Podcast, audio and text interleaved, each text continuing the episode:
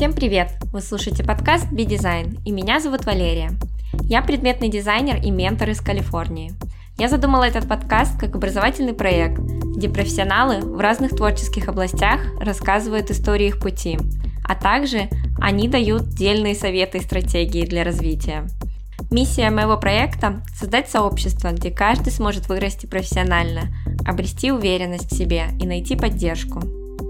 В этом эпизоде я пообщалась с Олей Богдановой, архитектором и арт-директором из Киева.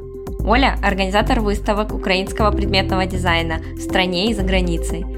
Мы очень подробно поговорили про мебельный бизнес и выставки, есть ли вообще смысл участия и какие сложности встречаются у дизайнеров. А также мы затронули тему отпускания любимых проектов и движения вперед.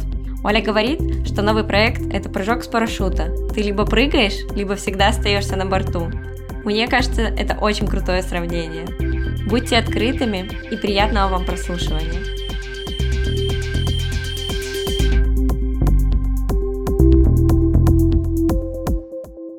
Оля, привет! Привет. Я тебя рада приветствовать в моем подкасте. Я даже не помню, как мы с тобой познакомились. Мне кажется, я тебе написала, ты организовывала конкурс да. в Киеве. Я тебе написала, и с тех пор мы как-то немножко следим друг за другом. И мы один раз с тобой встретились в Голландии, когда ты тоже привозила дизайнеров. Вот, очень интересно про то вообще, э, какие у тебя виды деятельности в дизайне и чем ты вообще занимаешься. Расскажи подробнее. Э, вообще у меня архитектурное бюро. Изначально я архитектор, но 4 года назад э, я открыла дизайн-платформу. Это произошло после всех наших э, революционных событий в стране. Очень хотелось поддерживать какой-то вот такой национальный продукт. И, конечно, это был дизайн. И мне очень хотелось поддержать предметный дизайн, который начал каким-то образом вообще появляться. Его вообще, в принципе, не было а, до этого. И мы организовали платформу Простер 86, которая занималась поддержкой развития украинского дизайна. Мы начали посещать, вывозить э, и делать выставки вне Украины. То есть первая из них была выставка в Париже. Вот вторая, как раз, которую мы организовывали, она называлась э, Transformation, трансформация. А, на которой мы вообще хотели показать, как трансформируется украинский дизайн, что он вообще существует, и это какой-то процесс.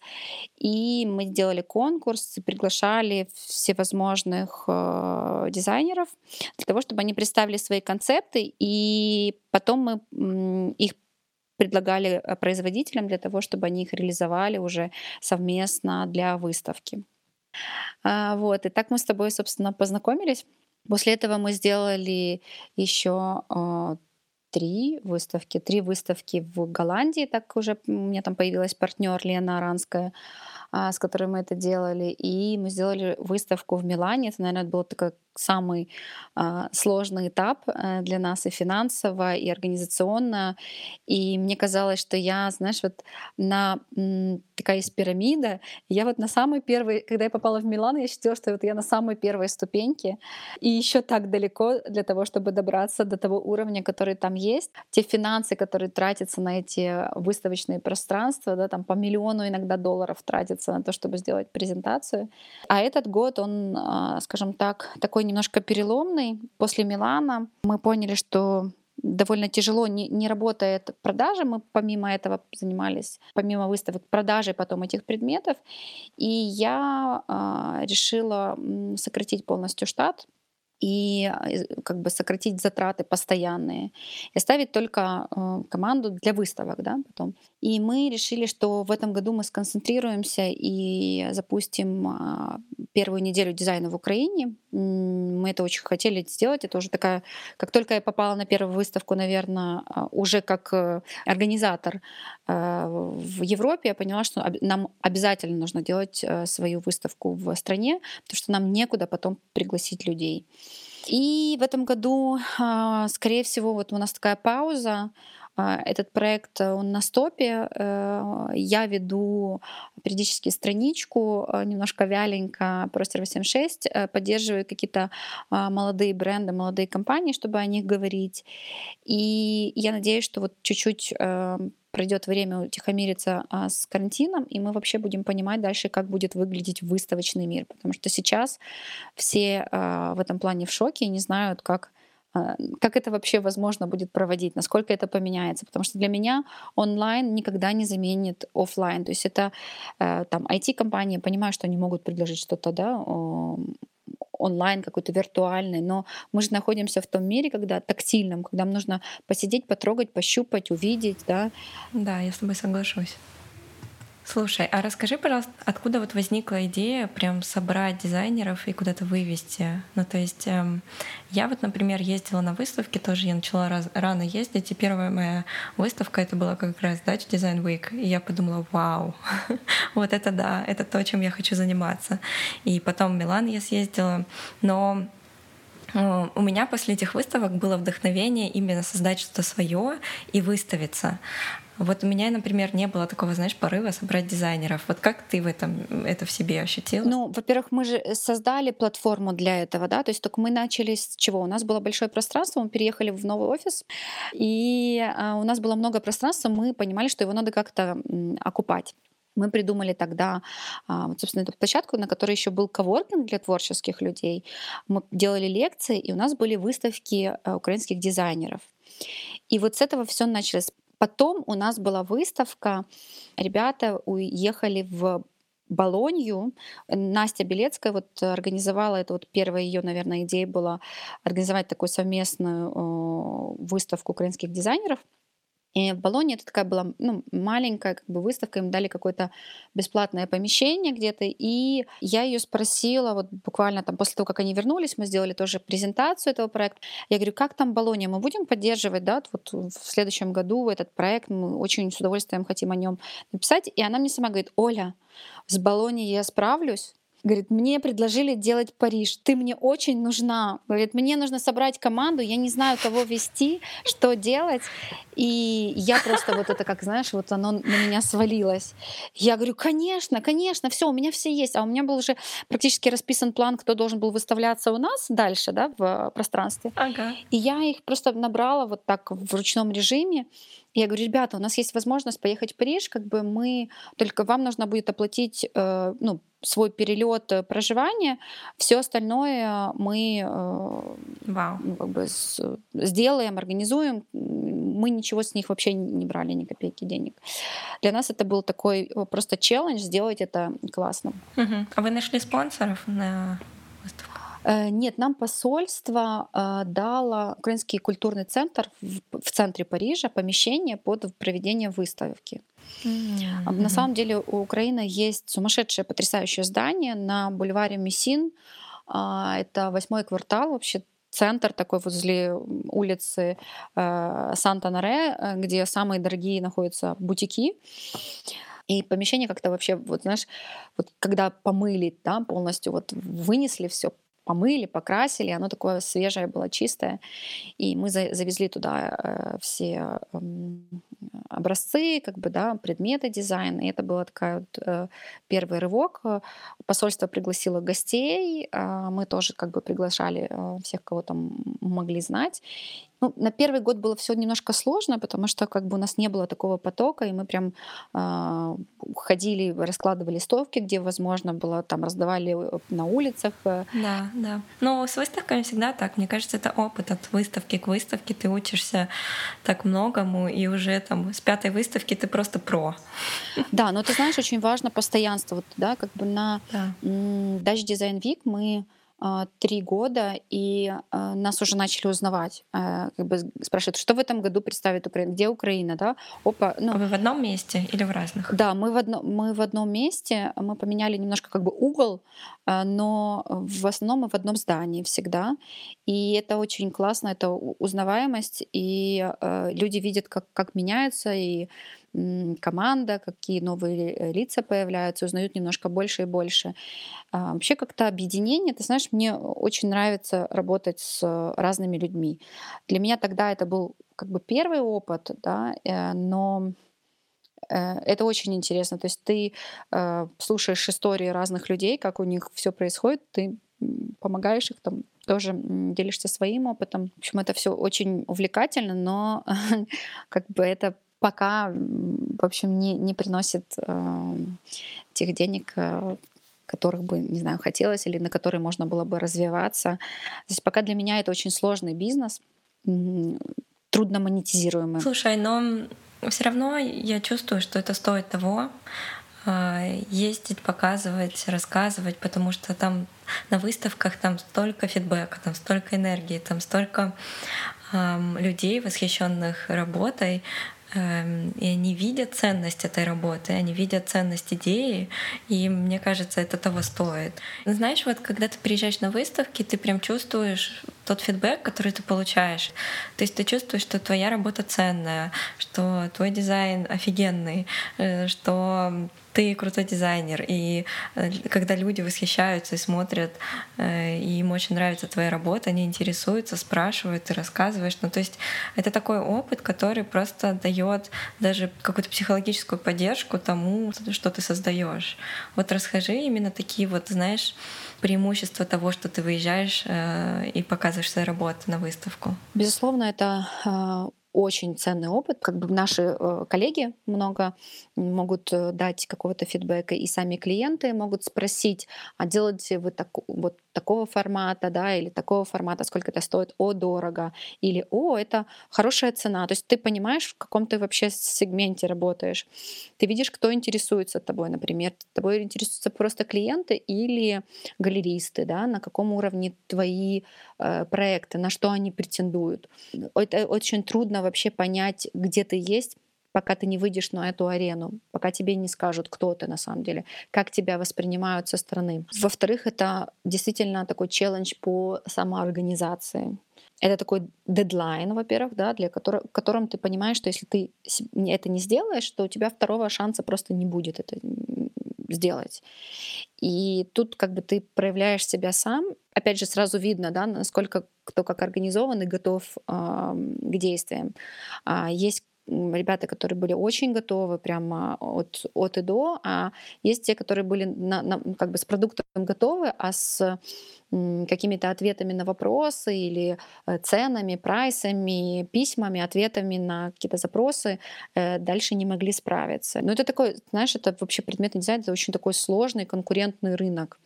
И с ним а, выходить нужно очень как бы долго, монотонно. Тоже очень важно понимать, как ты себя позиционируешь. То есть ты сам а, производишь этот дизайн, или ты а, хочешь работать с фабриками и продавать свои идеи.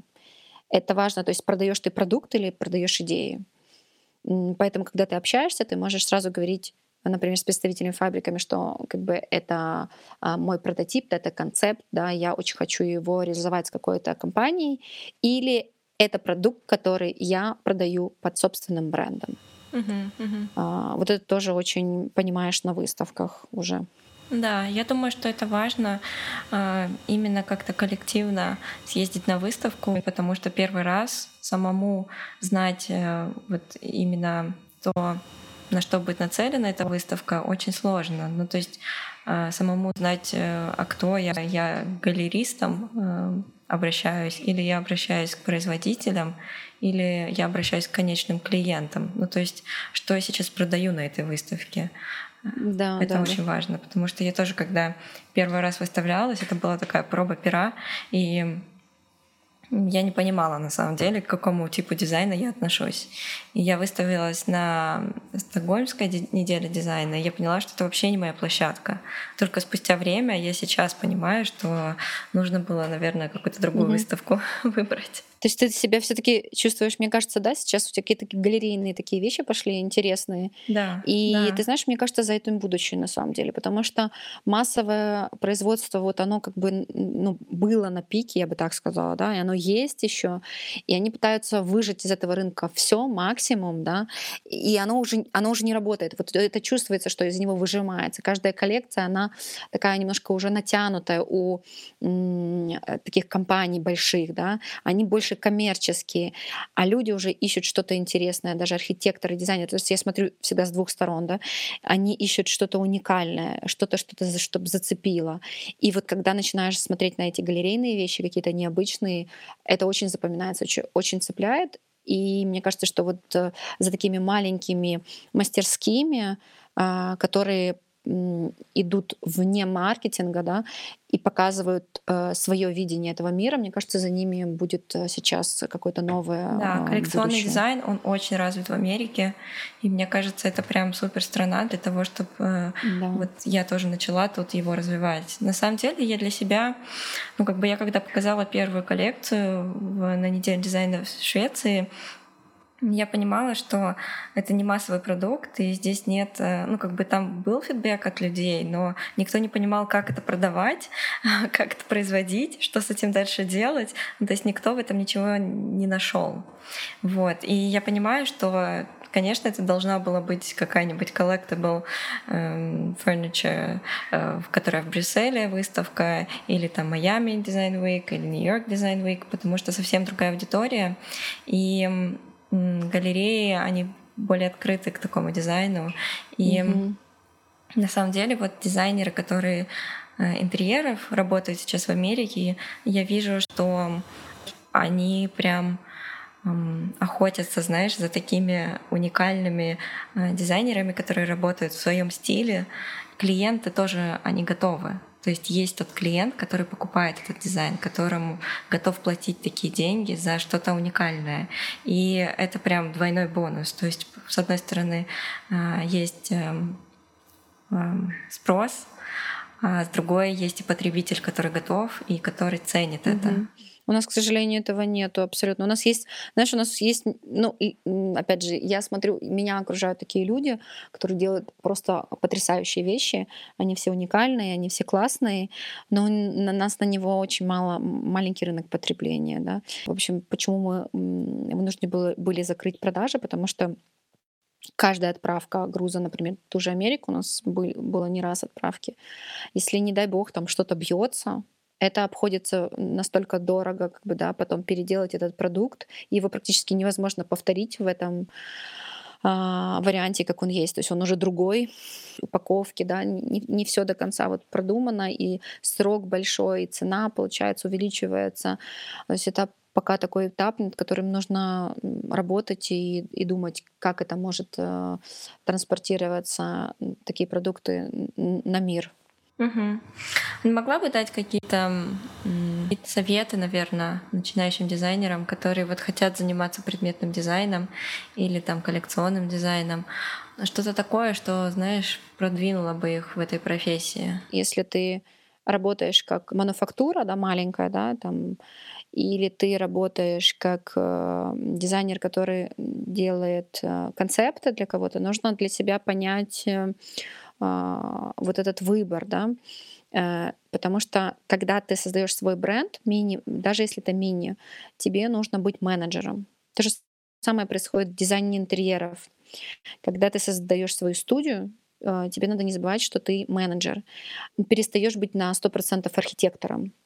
И тебе нужно брать ответственность за, за все. Ну, как бы за людей, за финансы.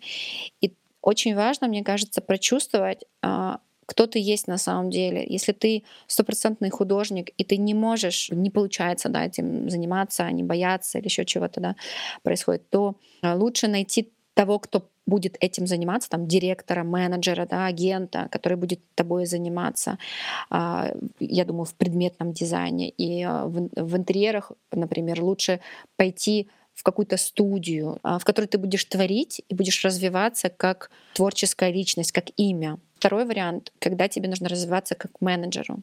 Тебе нужно думать про пиар, про выставки, про организацию, про команду, про транспортировки, упаковки. И к этому тоже должна лежать душа, и ты должен понимать, что ты э, вынужден будешь отказаться да, от 50% своей работы как, ди- как дизайнера. Вот это, наверное, выбор, который нужно ну, попробовать, прочувствовать и понять, куда тебе э, лучше, где, где ты будешь лучше э, развиваться. Да, есть такое, соглашусь. Я когда начинала компанию мебельную в Москве, я поняла, что от моего дизайна осталось 5-10%. Я понимала, насколько мне сложно совмещать все другие функции в себе и как это сказывается на моей творческой личности, что я устаю от этого, и это совсем не мое. И я пришла поэтому к тому, что создавать свою компанию — это классно, но я не готова к большим масштабам, я не готова общаться с производствами и угу. выносить себе мозг, это был прям очень сложно, правда. Общение с производством — это, наверное, самое сложное в профессии предметного дизайнера. Вот. И я поняла, что коллекционный дизайн — это то, куда нужно идти, это то, где я вижу свое развитие, когда я сама создаю, сама отвечаю за качество. Но все равно как бы, опять же, даже в коллекционном дизайне, а, если у тебя будет возможность взять а, SEO, да, там управляющую, который сможет тебе помочь подумать об организационных моментах, и ты чувствуешь, да, вот это. Ну вот, мне кажется, к этому надо при, прийти, да, что тебе нужен помощник, который Конечно. будет заниматься административными делами. Это как певцы. Господи, это, это вообще лучше. А, те, кто те, которые поют, ты понимаешь, они же не организовывают свои концерты, да, у них есть свои продюсеры, которые ими занимаются. Да, они получают с этого деньги, но без этого невозможно. Либо ты поешь, либо ты продюсируешь. Вообще, сто процентов, потому что я тоже чувствую, что я иногда загружаюсь в этих там мейлах и эм, как бы, знаешь, представлении себя, как бы, с одной стороны, я понимаю, что важна личность дизайнера, и он должен о себе уметь рассказать, но в то же время там столько другой работы, организационной, финансовой и так далее, что я с удовольствием, конечно, хотела бы, чтобы у меня был помощник, который отвечал за все это. Да, я думаю, что это, кстати, мечтание многих дизайнеров. Они приходят, ну, потихоньку приходят к этому, и у меня были даже некоторые запросы. Говорят, Оля, ты можешь нами заняться? Я говорю, ребята, что? Ну, у меня, у меня нет команды. На это, понимаешь, что это очень классно, на самом деле. У меня была такая мысль, но на это нужно найти команду, которая сможет, ну, действительно заниматься продюсированием, да, этих. Э, и нужно, тут очень опасная штука, как бы нужно вкладывать деньги в развитие, а, и не один контракт тебя не обезопасит от того, что этот э, человек может просто развернуться и уйти и сказать, слушай, я уже такой крутой, и спасибо тебе большое за все, и ты мне не нужен. И такие э, действительно происходят моменты, да, то есть так происходит в мире арта, а, есть галереи, которые там, например, раскручивают каких-то художников, и у них есть и большие контракты, жесткие, и потом художник разворачивается и уходит в другую галерею, например, ему там предложили лучшие условия там. И это очень обидно для тех, кто вложил и вообще раскрутил этого дизайнера. Хотя у меня мысль, ты знаешь, вот какой-то галереи меня э, не покидает. Э, я в будущем хотела бы попробовать открыть э, галерею такого коллективного дизайна. Слушай, а как вообще галереи, сотрудничество галереи и дизайнера? Ну, то есть я понимаю, что дизайнер дает им эксклюзивное право на продажу этих предметов. Но есть ли какой-то контракт, по которому есть это право исчезает там, через там, пару лет? Или ты знаешь вообще, как этот бизнес строится, на чем галереи именно зарабатывают? А, ну, как бы у них есть контракт на, на конкретно там, да, на конкретной, например, коллекции, да, и могут еще на сколько-то лет действительно заключить. И если дизайнеру это выгодно, на самом деле, если ты продаешься, ты видишь, что ты становишься узнаваемым, ты как бы получаешь с этого деньги, то, в принципе, все выигрывают от этого, да. Угу. Поэтому они берут вообще от, от 50 до 70 процентов. То есть, если ты вообще новичок, там могут и 70 процентов э, заработка брать. То есть но они тебе дают, например, даже финансируют иногда ну, как бы твой продукт, а, чтобы дают тебе деньги на создание продукта. Угу. Вот. Но найти, понимаешь, найти этих людей, которые и придумать эту историю еще, почему твой предмет настолько важен, что его можно купить э, за какие-то, да, там, сумасшедшие деньги. То есть мы начинаем сейчас там, да, с, э, как бы, пока ты молодой, там стоишь там, хорошо от 500 евро, там, 1000, ну, там, 2000, там, 3000, да, евро, ну, небольших денег. А потом, когда э, есть Матьё Линер, например, он там, мне очень понравился один светильник, и, и я решила написать в галерею, узнать, сколько он стоит. И он э, маленькая такая, 20 сантиметров такая стекляшечка стоит 8 э, тысяч евро. Я такая, у класс! Очень хочу поставить в интерьер, как бы, да, но это такие вещи, которые, мне кажется, уже не дизайнер интерьера даже ставит. Это вещи, которые продают уже ценители дизайна, да, те, которые уже живут в своем интерьере, и они уже вкладывают, да, покупают какую-то картину или э, покупают себе какой-то предмет интерьера. То есть это коллекционеры. А, вот их много, например, в Париже. То есть есть люди, которые э, приходят и смотрят что-то, что станет ценным, например, через 5-10 лет. и что станет дороже через 5-10 лет. И они как бы таким образом еще вкладывают тоже деньги в это. Это инвестиции.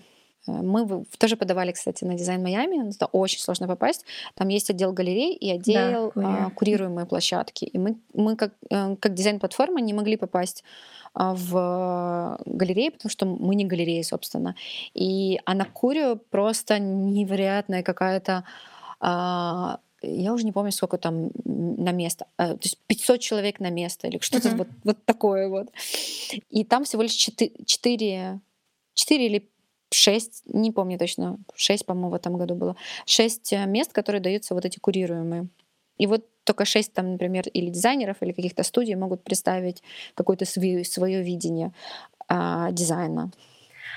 И, слушай, а ты еще начала проект, когда ты консультируешь э, бренды и помогаешь им развиваться как раз э, как компания mm-hmm в предметном дизайне.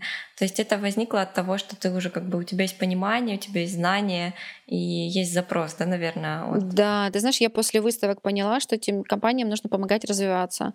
У них просто сумасшедший провал вообще в видении интерьерном. Они не, пони... они не могут составить себя в интерьер, да, они не понимают как это, как себя как часть а, лайфстайла. Вот они видят отдельные предметы и не понимают, как это между собой соч... будет сочетаться.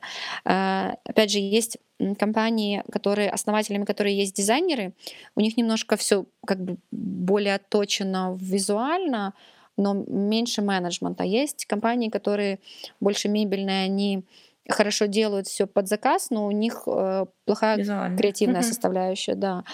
И у нас э, на рынке большое количество таких компаний. У меня было желание вот помочь им это сделать этот шаг, но я сейчас как бы четко понимаю, что это тоже этап развития. И они начинают э, с того, что есть э, я дизайнер. Это когда звонит компания, например, ко мне и э, говорит, вот мы делаем такой-то продукт, э, мы хотим попасть на дизайн-платформу. Это еще мы не говорим про Art Direction, да. А я говорю, а какой, кто дизайнер? Они говорят, ну как, я дизайнер. И вот эта вот компания, я их называю «я дизайнер», я говорю, а вы где-то в Пинтересте, ну да, что-то посмотрел в Пинтересте, что-то. То есть они, они даже не различают, что такое на самом деле дизайн, они не очень, да, не очень до конца понимают, у них есть какие-то продукты, но это я дизайнер. Второе, это когда компания, у нее есть уже, она точно понимает, что она уже а, бренд, маленький, например, у нее не, она уже работает с несколькими дизайнерами, а, но у них, как правило, предметы они разные. Э, и вот мне удалось поработать с компанией MZPA. Вот они хорошие продажники, они, в принципе, там как-то это продают и предлагают на рынке неплохо, и производят это все но они никак не могут это слепить в одно. И у них вроде бы как есть дизайнеры, но все предметы между собой не увязаны. И вот это а, следующий этап, когда есть уже группа дизайнеров, но нет понимания вот общего э, такого бренда лица.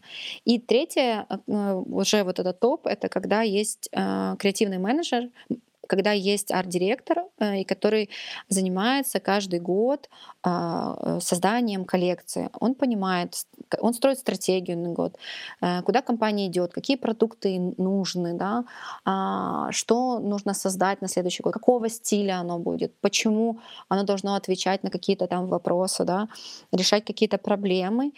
А, расписывает задание, и это все как бы кидается вот дизайнеры или группы дизайнеров, с которыми они работают, и вне, да, например, а, в открытое еще пространство. Им присылают э, всевозможные концепты, они отбирают, и дальше уже прорабатывают с тканями, да, то есть это большой кусок работы с презентациями, с фотосъемками, такая вот э, серьезная подготовка. Это немножко менеджмента чувствуешь, да? Тут э, есть и креатив, да, и да. менеджмент. Это то, что, мне кажется, у меня хорошо получается, потому что я на грани, я не, э, не чувствую себя стопроцентно творческой личностью, но я и не чувствую такой себя супер прагматичный бизнесмен. Я вот на этом грани, и я себя чувствую в своей среде в таких моментах. Я понимаю, где где тут это важно для бизнеса, да, где нужно сэкономить, и где вопрос уже не о дизайне, а, а о деньгах. И, с другой стороны, понимаю, что это, как это должно эстетически э, между собой а, сочетаться, и, вообще как это должно влиять на бренд в целом. Да, я была бы рада, если больше таких людей появлялось, э, потому что, правда, предметный дизайн такой точки развития сейчас. Вот в России я попыталась сделать тоже. Мы, мы открыли мебельную компанию. Я поняла, что это правда, сколько это ресурсов задействует. И компания, она как бы должна объединять с одной стороны дизайнеров, а с другой стороны производство. И вот эти две вещи сейчас настолько разрозненные, то есть дизайнеры сами пытаются создать производство небольшое, mm-hmm. а производство пытаются дизайнить. И это всегда плохо получается, потому что у дизайнеров не хватает ресурсов, мощностей, финансов для того, чтобы создать производство mm-hmm. и опыта. А у производства, ну понятно, как они могут задизайнить, это вообще очень странная схема. Очень хочется, чтобы больше появлялось вот таких компаний, которые между, которые как раз объединяют и дизайнеров, и производств, и они видят в этом бизнес. То есть они нацелены на продажи. Им дизайнеры показывают и рассказывают э, какую-то визуальную часть, создают предметы. При этом, конечно, обязательно важен человек, арт-дизайнер, арт-директор, который будет в этой компании, который будет видеть цельно этот э, бренд. Это вот как Нина Брун, знаешь, которая у Мута, она работала там, не знаю, лет 10, и я четко вижу, как эм, это было ее такое видение, э, ее дизайн, и я прям ну, чувствую, что в ее бюро она развивает прям почти ту же, тот же тренд, те же какие-то дизайн-принципы, которые она делала в Мута. Да, кстати. Угу. Я про нее узнала буквально недавно. Год назад, угу. наверное, мне сказали, Оля говорит, мне кажется, что ты похожа на Нину Брун. Чем-то я сказала, угу. кто это такая вообще? Дайте я посмотрю вообще. А чем она занимается? И когда-то кто-то там сказал, что прежде всего, а, когда мы работаем с брендом, нужно не забывать, что мы работаем на бренд, мы работаем да, как, как дизайнеры, мы должны прочувствовать, не себя реализовать, я хочу это, это, да, я вижу это так, а что тебе нужно очень четко прочувствовать, а, что нужно бренду, что будет эта команда, которая да, этим брендом занималась до этого 10 лет, э, чем она болеет и что она будет дальше развивать. Угу. Да, это, это очень интересное направление. Угу. Оно пока сложно. Это, знаешь, мне кажется, что я как-то иду все время поперед батька в пекло, как говорят. Ну, знаешь, это, это интересно, ты начинаешь что-то новое того, да, что еще не это существует. Так почему-то я, не, не, я как-то или не вовремя, или, или рано еще. И э, мне просто кажется, что потом кто-то придет и победит все-таки.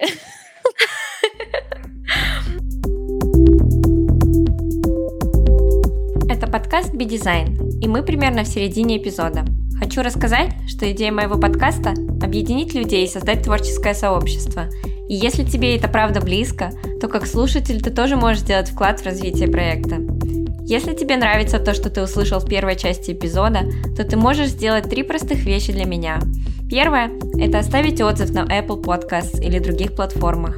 Второе – рассказать другу и поделиться ссылкой в социальных сетях. И третье – поддержать проект на Патреоне, платформе для Donation. Подробная информация есть в описании эпизода и на сайте. Спасибо вам и вернемся к моему гостю.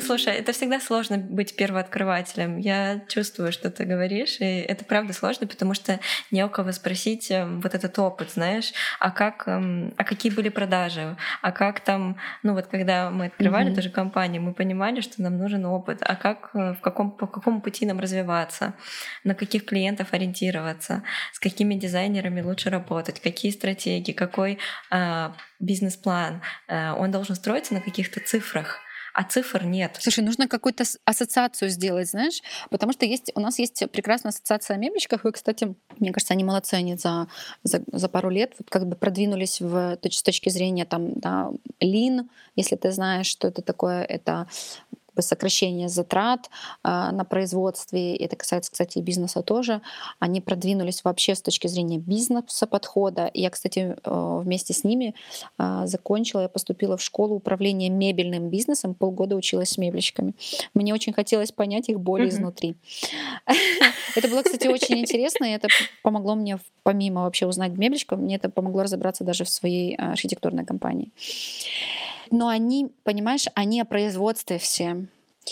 И у нас а, нету вот такой как бы ассоциации дизайнеров. А, мне кажется, что мы могли бы уже с Катей Соколовой прочитать какой-нибудь курс. как, для, как, э, ну, как хотя бы с минимальным каким-то опытом а, поделиться с этим э, с ребятами, своим опытом, ошибками. Да, слушай, ну на самом деле идея вообще моего подкаста и того, что я начала делать, это я правда вижу отклик а, что люди не знают. Ну, то есть, как бы я рассказываю о том, как там работать за границей, и там просто миллион вопросов. Или о том, как участвовать в выставках. И там тоже очень много всего, что люди хотят узнать. И потом я начала общаться вот с разными дизайнерами, угу. и каждый знает какой-то кусочек информации. Но, возможно, ему не достает другого кусочка. Вот. И как раз вот идея моя, как бы собрать знания, которые у нас у всех есть, и объединить это в одну платформу. И, ну и сейчас я понимаю, что это подкаст, но в будущем это, наверное, будет какая-то, не знаю, может быть, это будет образовательная платформа, знаешь, где будут там разные курсы от разных дизайнеров. Или, возможно, это будет просто клуб, куда ты можешь просто зайти и там спросить вопросы, которые тебе там уже мучает несколько лет. Или там, ну, все, что угодно. Потому что мы, в принципе, переживаем эм, одни и те же этапы там, становления компании и боремся с одними и теми же какими-то неизвестностями, и информацию очень сложно найти, правда. Ну, то есть она как-то передается угу. вот, э, человека к человеку, и как-то зайти погуглить просто, о, а как создать дизайн-бренд, эм, совершенно не получится. Что э, выпадет, если найти, как создать дизайн-бренд? Что вообще предложит Google да, на, на это. Мне кажется, вот если fashion, да, то есть э, там что-то, ну, как бы он более развит, есть какие-то в этом плане э, движения какие-то школы много, да, по сейчас, а, ну, у нас, во всяком случае, точно много всего есть. И я видела и американские какие-то, да, вещи. А вот э, что касается, ну, то есть интерьеров, есть много всяких, а, YouTube. Все, что касается предметного дизайна, какое-то что-то такое вот новое. И, наверное, меня это тоже чем-то драйвит, потому что э, я себя в дизайне интерьера чувствую как как рыба в воде. Я там, в принципе, все очень быстро могу разрулить, поставить на свои места. И, знаешь, какой-то такой хочется ставить себе еще челлендж. Да, up. да, да. А что тебе дают эти челленджи? Вообще, ну, какую-то энергию, да, то есть мне нужно к чему-то э, идти, что-то к чему-то новому, да, иначе я, я немножко закисаю. Вот для меня это как вот если бы я э, говорила там, э, я часто себе говорю, мне нужно влюбиться во что-то, да, а, то есть я когда э, там новое помещение какое-то ищу, мне нужно влюбиться, и тогда у меня появляется сила и энергия, чтобы там что-то поменять.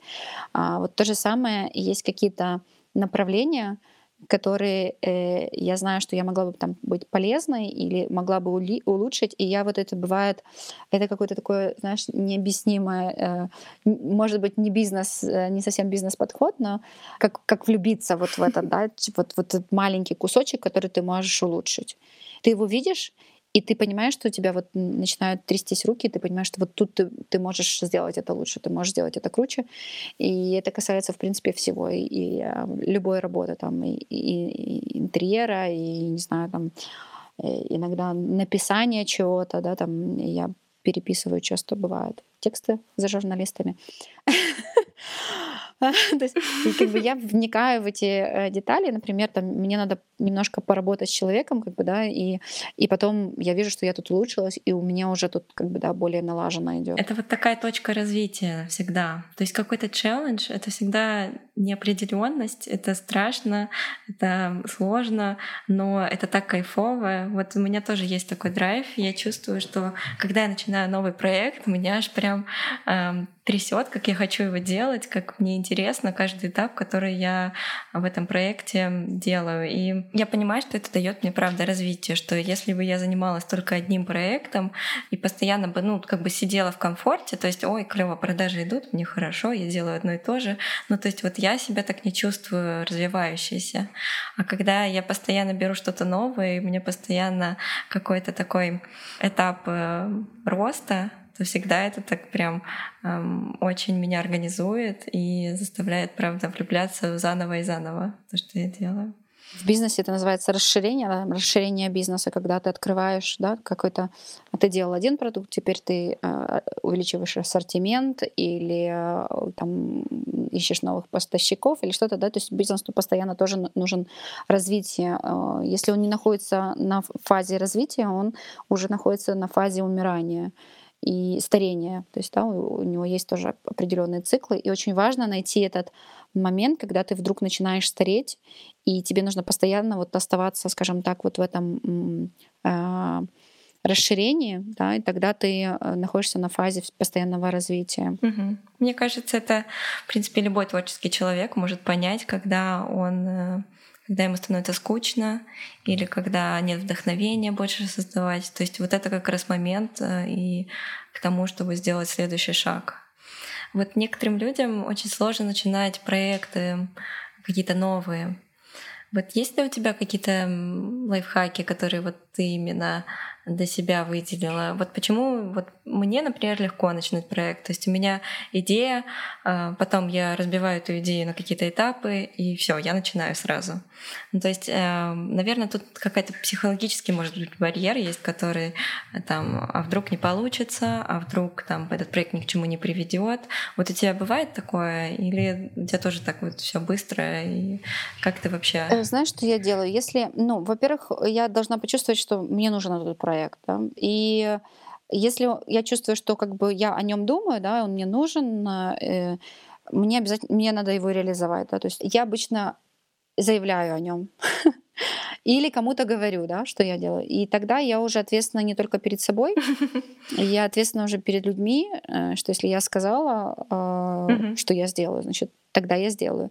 И это мне дает определенный стимул. И э, ну, все, это как бы дороги обратно нет, потому что тебе могут позвонить и спросить, а, Оль, а когда там будет твой проект? Это такой, точно, проект.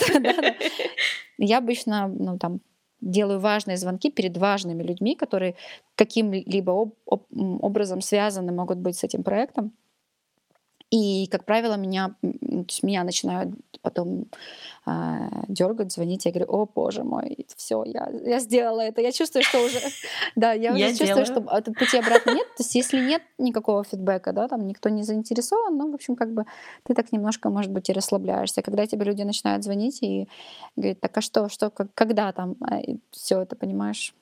Что надо, надо делать. Да, как говорят, надо сосредоточиться на чем-то одном и там делать э, одно, но, но я себе задавала вопрос, что было бы, если бы я там занималась только дизайном интерьера. А, возможно, я бы была на, на другом уровне сейчас, да, то есть у меня было бы... Но я бы не получила ни такое удовольствие, не столько как бы опыта колоссального вообще, и не была, мне кажется, довольна настолько бы собой, э, что я Э, как бы, да, эм, что я это сделала, ну, как бы, что я это сделала. То есть вот это вот чувство какого-то, да, что ты не попробовал. Угу. Оно потом будет с тобой жить, да, это чувство. Вот, вот, какое-то, вот я не попробовал. Вот, да, не, э, лучше... А потом кто-то другой лучше же сделать пробует. и пожалеть, чем, чем не сделать и пожалеть, да.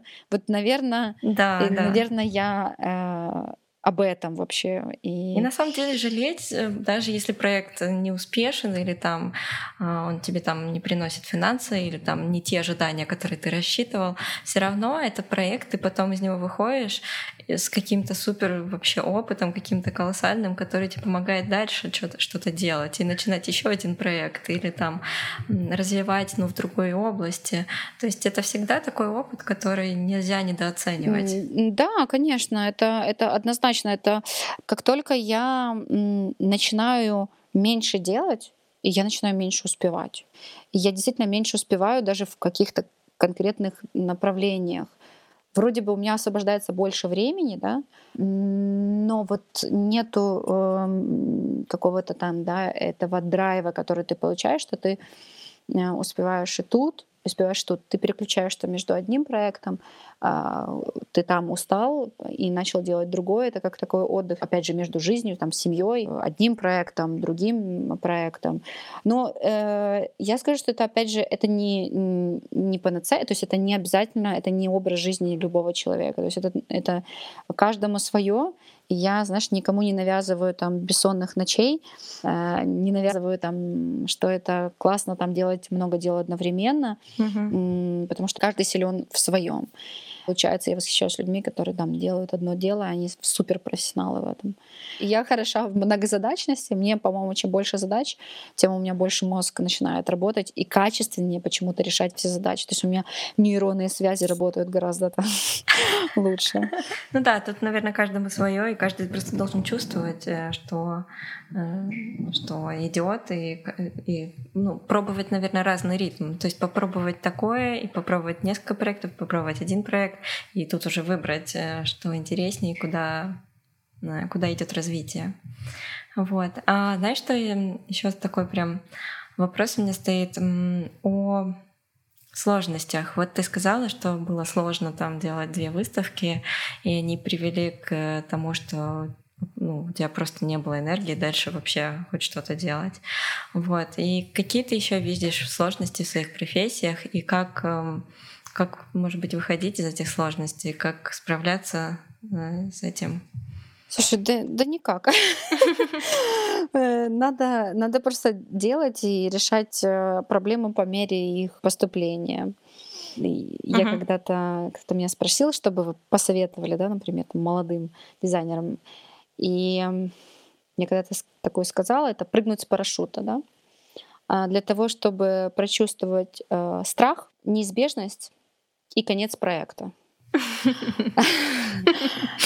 Потому что э, это, это не, понимаешь, ты не можешь все предугадать. Тебе будет страшно, потом ты поймешь, что как бы это, ну, тебе все равно нужно, да, это все сделать, и, и, все, и это будет всегда, э, э, это, да, есть финал. Есть финал, и это вот уже как бы тот э, опыт, адреналин, который невозможно передать словами, да, то есть пока ты не прыгнешь с этого парашюта, ты не можешь описать это, что это такое. Mm-hmm. Поэтому пока ты не сделаешь свой проект, ты не сможешь понять, что тебе нужно улучшить или что тебе, какой делать тебе следующий шаг. Да, это на самом деле очень классно. Ну, вообще, мне кажется, да, страх ограничивающее такое вообще убеждение, поэтому вот с, с ним надо прежде всего, мне кажется, бороться. Угу.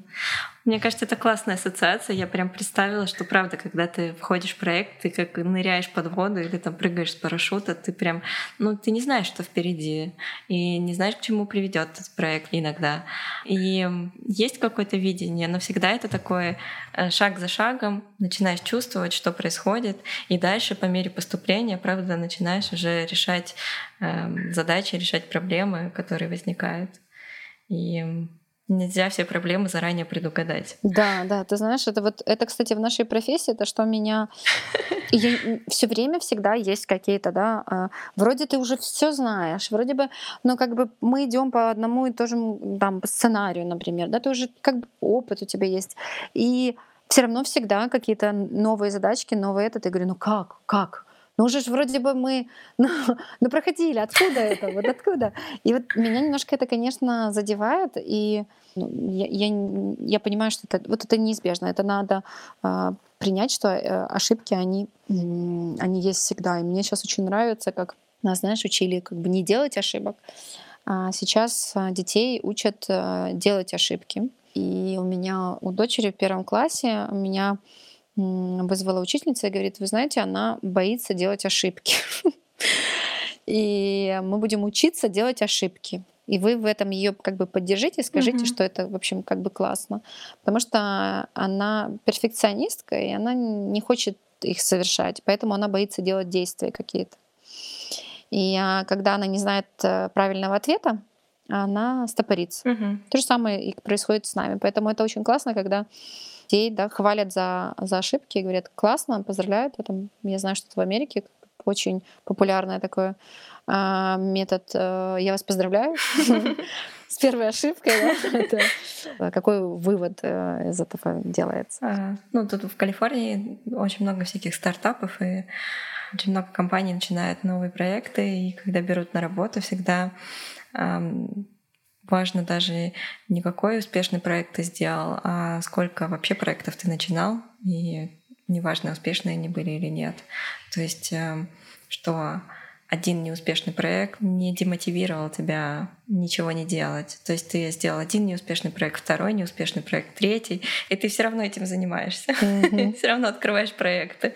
то есть вот это очень правда здесь ценится. И эм, я надеюсь, что мы тоже сейчас переключаем свой мозг, э, и угу. до других стран это тоже доходит. Сделай перезапуск полный. Мне сейчас тоже нравится подход, когда ты, наоборот, там супер успешен, у тебя все хорошо, и это тоже типа супер плохо считается, да. И когда компании, когда у них вообще взлет, они берут и полностью делают перезапуск. И вдруг открывают, там, вообще меняют продукты или э, как бы, да, меняют стратегию. И такие, и, и все вроде бы как? Вы не будете прежними? И, а для компании, я даже знаю, что такой был пример в Японии, компания, которая занималась керамикой, они делали потрясающие какие-то там керамические изделия больше ста лет, и вот у них все хорошо, и в какой-то момент у них там запасы какие-то, это складская позиция, они поняли, что они не двигаются, у них нет нового развития, и они приняли решение, что они вот эту возьмут, все, все, что они сделали, они просто разобьют. И они, а, я уже не помню до конца этой истории, но то есть они взяли и уничтожили а, всю складскую там, программу, которая у них была, и начали все заново. У них такой был рывок почему-то роста, они пере, пересмотрели концепцию тоже, начали выпускать новый продукт. То есть они уничтожили старый продукт, начали выпускать абсолютно новый продукт. Uh-huh снаружи этого не чувствует, а внутри компании она уже начинает стареть. И это вот да, плохое качество. Да. Я вот все думаю про, если перенести просто на, на там, себя как творческого человека. Я тоже, тоже думаю, что есть как бы такое иногда такие проекты, которые тянут, а тебе вроде как бы нужно их делать, но уже не хочется.